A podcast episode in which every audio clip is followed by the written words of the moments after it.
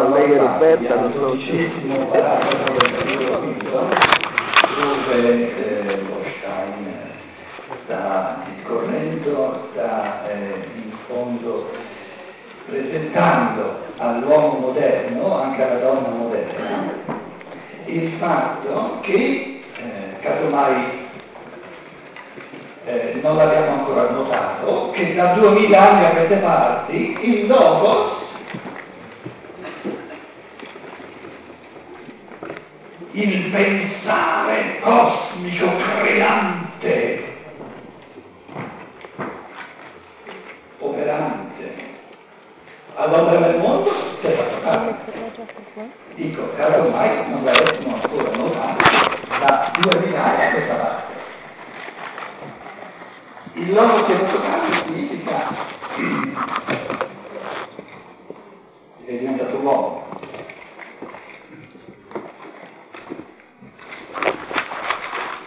Cioè, adesso scorreriamo i Vangeli un po' impolverati, vedete i due primi mille anni di cristianesimo sono stati una impolverata infanzia del cristianesimo, ci hanno messo un po' di polvere sopra. Il senso della polvere, impolverimento, è tutto positivo, perché si può spolverare soltanto se la polvere c'è.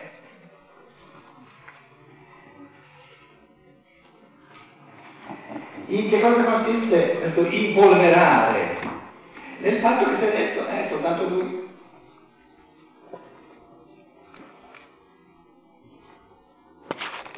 Noi no, te no, te se la pecorella, il loro non lo puoi gestire da, da solo, non c'è, il loro si è incarnato. Per quanto riguarda te, se lo gestisce la Chiesa il loro, perché tu non sei ancora capace. Ora ci troviamo duemila anni dopo, alla fine del cristianesimo petrino, dove l'umanità si è inserita nel mondo della Chiesa, del materiale, al punto in cui la coscienza umana dice no, no, no, no, me lo voglio gestire io questo logos. Un risvegliarsi dell'umanità nelle forze del pensiero, però a livello dell'individuo Se è un fenomeno unico non è umano, perché l'umano è ciò che abbiamo tutti in comune. E può essere umano soltanto se, eh, come dire, esprime perlomeno in chiave di potenzialità qualcosa che è aperto ad ognuno. E già ieri dicevo, la potenzialità per parlare con Aristotele, la capacità, la facoltà di pensiero, è quella che in assoluto ci rende tutti uguali, è l'essenza del umano.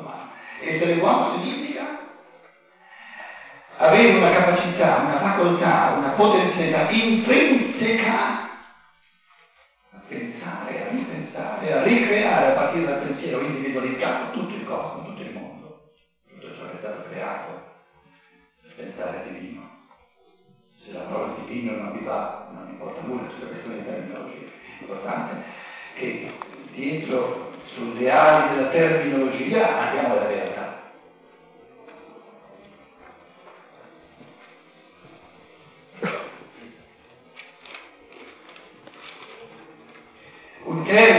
Diventato difficilissimo, ostico, eh, come dire, una parola, un termine, una parola, no? diventata ostica, diventata mh, soprattutto in Italia, quindi lo Stato, l'ufficio, la presenza, la chiesa cattolica, tutte cose non da criticare ma da capire, però da capire pubblicamente, essendo onesti, non, non cercando di imparare una parola che dovuta alla storia di questi duemila anni è diventata indigestibile, indigestibile soprattutto in Italia, è la parola, la scrivo alla lavagna, eh, perché faccio come la parola di ieri eh, che vi ho scritto alla lavagna, voi l'avete guardata che, che vuol dire questa parola. No? Adesso, come, voi state pensando, che parola scriverà sulla lavagna? Eh, non ve lo dico. La parola che è diventata, che va, va lì tradotta, va ri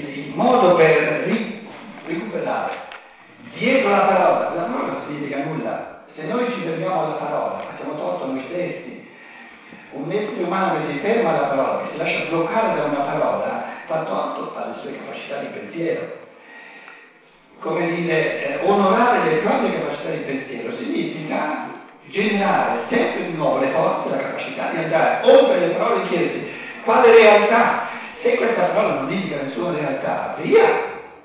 Se invece c'è, vorrà verificare una realtà. Allora, da questa parola andiamo alla realtà, la mettiamo tra virgolette, ci chiediamo che significa, andiamo alla realtà, una volta individuata la realtà, sempre più profondamente, sto parlando della realtà di questo Cristo, allora eh, se culturalmente è sorto, sono, sono sorti in base a una certa parola dei, dei fraintendimenti, bisogna avere il coraggio di metterla tra parentesi, di lasciarla via e di usare i sinonimi, sinonimi di santa pace. Perché un, un, un cosiddetto cristiano che non è capace di buttare via la parola di Cristo se non serve cui sta parlando, anzi le è di ostacolo, se non è capace di buttarla via questa parola e di usare sinonimi che sono ugualmente, come dire, premi di significato perché si riferiscono alla realtà, allora non è un cristiano, è, è un cristiano che del cristianesimo ha soltanto la parola. Quindi non ha nulla di cristianesimo. Se invece io ho la realtà, no? Non mi importa la parola, divento libero nei confronti della terminologia. Quindi questo, diciamo, questo dogmatismo terroristico che, che, proprio ci bombarda con le parole sta a dimostrare che ha perso la realtà. Perché quando non si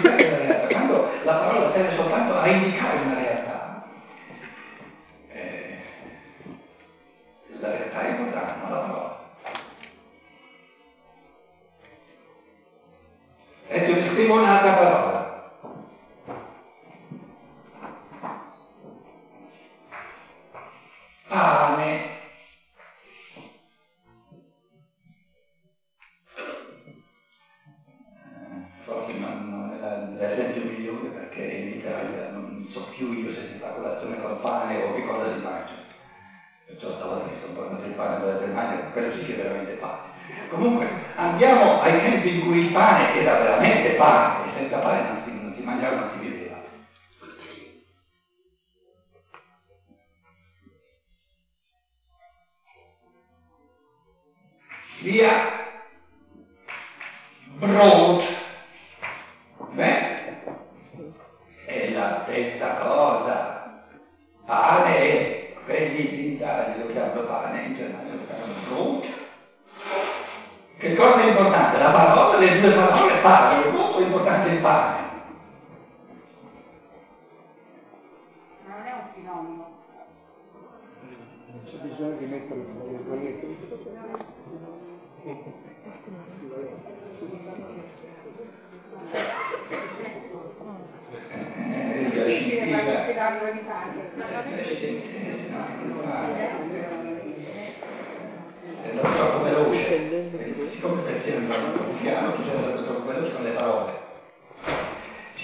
Sinonimi all'interno di un linguaggio, ci sono sinonimi da linguaggio a linguaggio, scusa.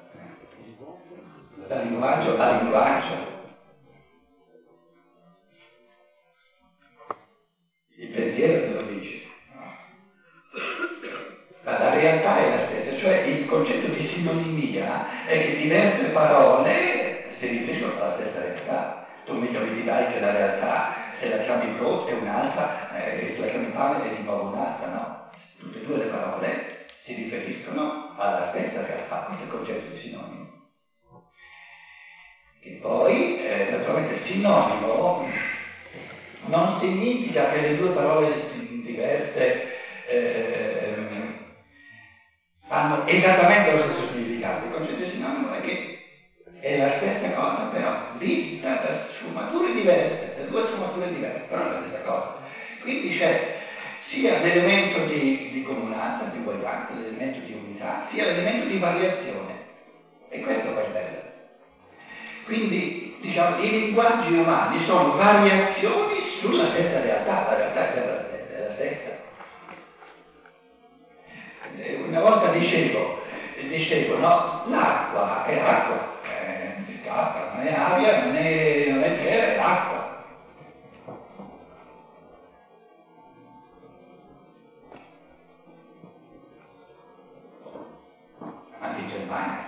Acqua, basta è acqua. È la stessa acqua. No, non è la stessa acqua, è acqua ma diversa. Perché quando l'acqua, eh, se, se, supponiamo che invece di essere a Napoli siamo al, al, al mare del nord, no? E, e l'acqua c'ha, come noi adesso abbiamo 5, 10 gradi sotto zero, eh, le ultime, le. Allora, l'acqua, diciamo, a 3 gradi sotto zero, no? È ghiaccio. Facciamo l'acqua a 7 gradi. Uno ci va dentro, può dire, ah, Ah. Oh, ma sei matto, devi dire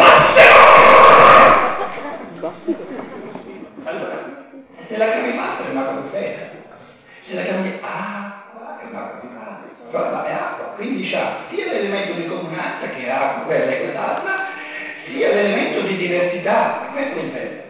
Quindi anche i sinonimi si riferiscono, sinonimo, pane, un sinonimo di pane, cibo, eh, cibo, eh, non è pane. Di mettere delle forme di pane, spagnolo. No, le forme non è il pane. No, ci sono sinonimi. Una gran bella cosa. Una gran bella cosa. Questo qui, questo signorino qui, anche quello non ha sinonimi.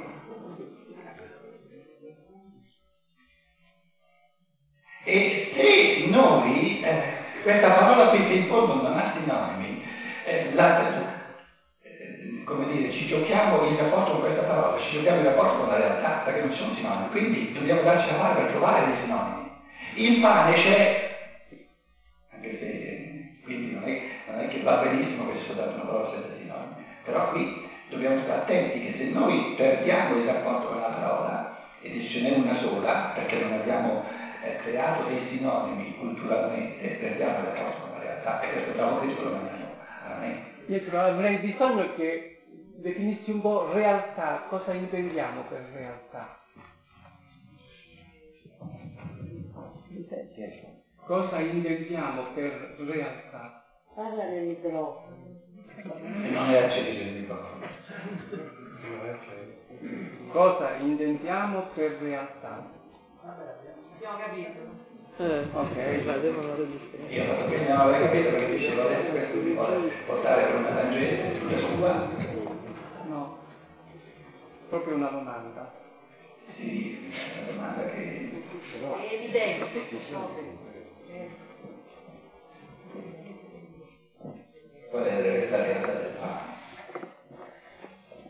Io lo mangio e me ne nutro.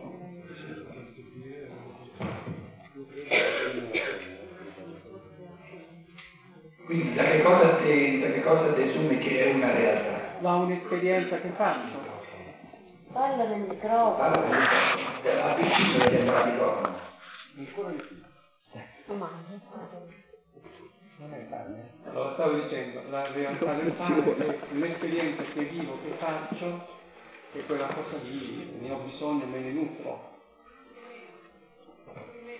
Tu dici, questo pane è una realtà e non una finzione perché fa qualcosa, Esatto. opera qualcosa. Sì. È lo stesso. O questo, opera qualcosa, fa qualcosa, allora è una realtà, o non fa nulla, allora non è una realtà. Adesso non voler fare tre, tre eh, lezioni filosofiche universitarie sulla capito? Realtà significa è, è qualcosa e fa qualcosa. Operante. Io stavo poi, era appunto una piccola mm, riflessione, un piccolo esercizio. Cristo, no? Prendiamo il, la, la, il sinonimo Messia.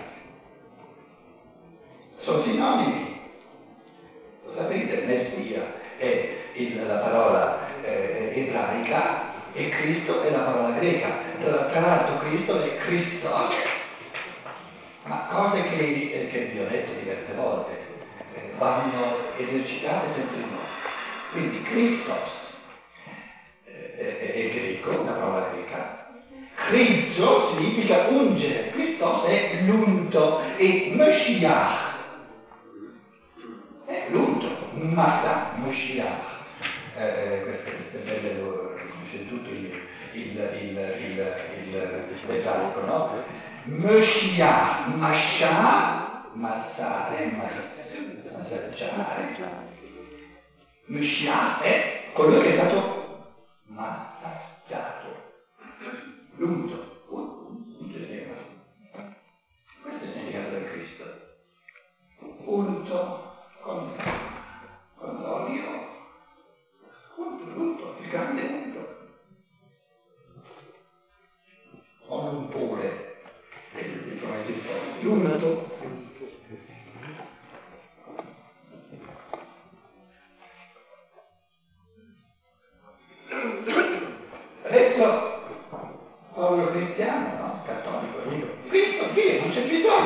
l'unto, l'unto, è l'apostolo, unto, è la stessa cosa. È la, è, Cristo è, è, una parola greca, Cristo è greco, la parola italiana è unto.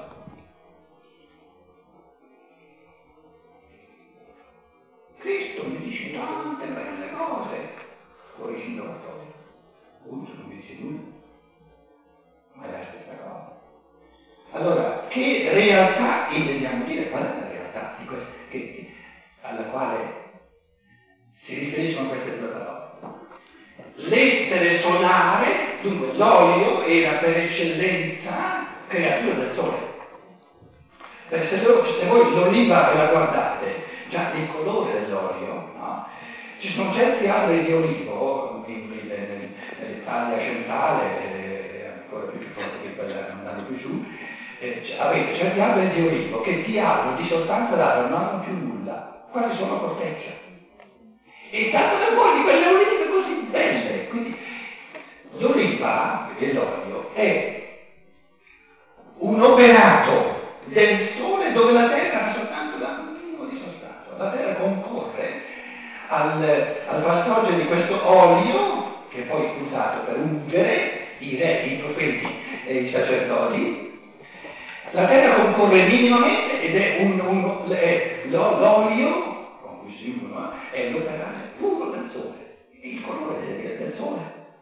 Quindi perché, cosa si intendeva dire eh, quando si ungeva il re, il sacerdote e il profeta? Si intendeva dire, guarda che tu hai il compito di, di spogliarti di tutto ciò che è della terra, che è del tuo interesse, dei, dei nazionalismi legati al suolo e farti portatore, esprimere nel tuo essere unicamente questo elemento solare, lo spirito del sole. Perché? Perché non conosce i nazionalismi, è uguale per tutti gli uomini su tutta la terra. L'umano puro, universale, uguale per tutti. Quindi sei il re, la gestione sociale, politico nel presente, sei sacerdote, la, la, il rammemorare tutto il passato, tutto, tutto il lavorio della divinità nell'umanità del passato, sei profeta, anticipando nel pensare le evoluzioni successive dello spirito solare incarnato nell'uomo, sei re, sacerdote e profeta soltanto nella misura in cui in te si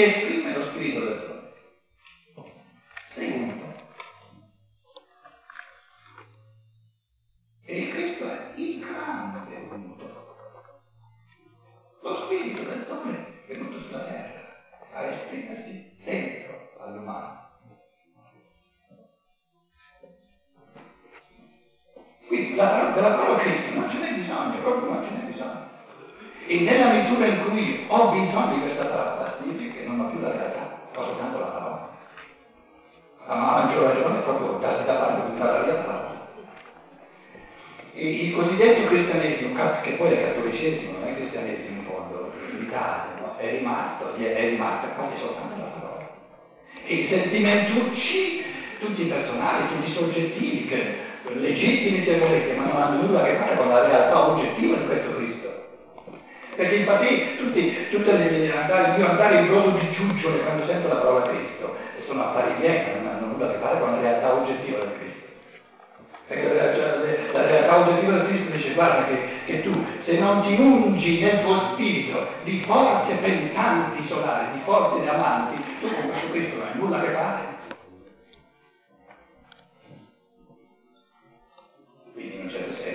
Passiamo in questo, in questo momento di trapasso da un cristianesimo diventato del tutto soggettivo, del tutto personale, di cuguglia interiore a un cristianesimo oggettivo. E quell'oggettivo bisogna eh, la realtà oggettiva che vuole indicare questa parola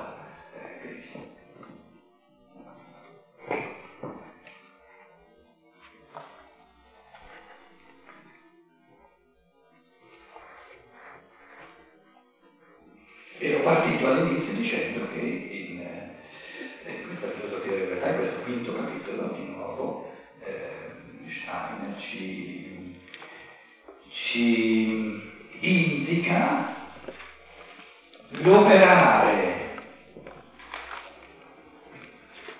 il creare dello spirito pensante cosmico diventato umano nel, diciamo, nell'attività pensante di ogni essere umano.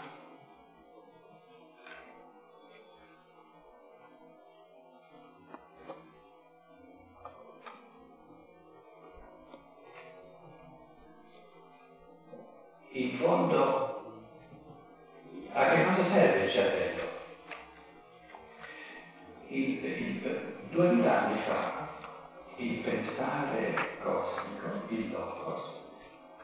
si è unito per la prima volta con un cervello umano, Gesù di Nazareth. Ora stiamo dicendo il senso di questo, questo primo essere umano, intriso, unico, forze solari, pensanti solari, è che sia il primo da imitare che poi ci diventano tutti quanti.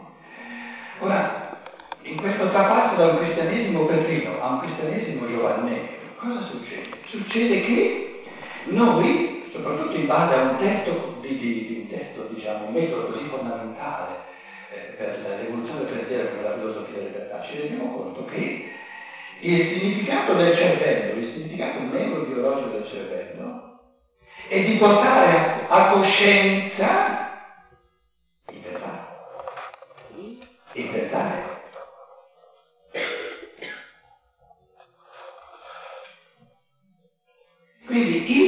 Pensare attraverso il pensare incarnato avviene sempre, avviene anche nel, nel realista ingenuo, lo diciamo, il passo nuovo che compie la scienza dello spirito è di portare a coscienza, quindi scientificamente a coscienza, il fatto che dovuto a, all'incarnazione del Logos, incarnazione del Logos significa il Logos si congiunge col cervello del corpo umano.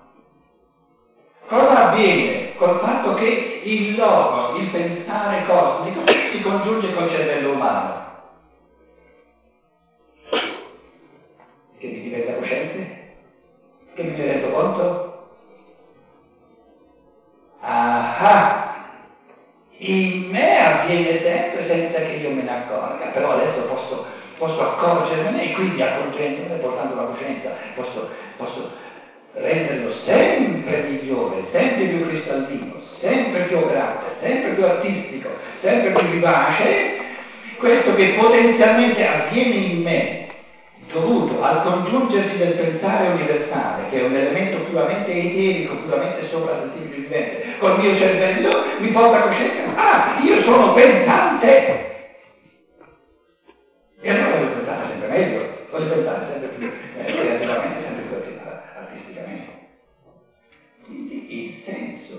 dell'incarnazione del Logos, del farsi carne del Logos, è il congiungersi del pensare cosmico col cervello umano E questo cervello fa da specchio che porta coscienza. Quindi noi nella coscienza abbiamo il prendere coscienza del pensare. Ma non è che lo creiamo, il pensare è sempre.